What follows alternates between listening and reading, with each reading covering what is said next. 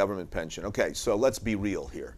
Um, I actually tapped into my pension recently, uh, my few hundred dollars. Okay, let's, let's deal with the, the reality of what you're going to get from the government. It's very little. If you're betting on that to somehow help you as you head towards re some retirement, um, then you're making a huge error because that's not a lot of money. Uh, I would say don't count on that. It's bonus money to pay for McDonald's or whatever. Uh, work on building your own retirement. And now let me clarify. I don't like that word, retirement. Okay, I like really like the word refirement, refire. At the end of the day, you're never going to stop working. I hope. Because the minute you start stop working is when your health and your mind will go downhill. It's proven.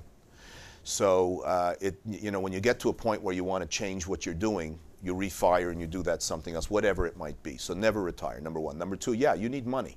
And my suggestion is that uh, real estate, it's what I know, is a really good place to go to prepare for your retirement. Because the building you buy today and you take care of today, in 20 years from now, is going to take care of your retirement big time.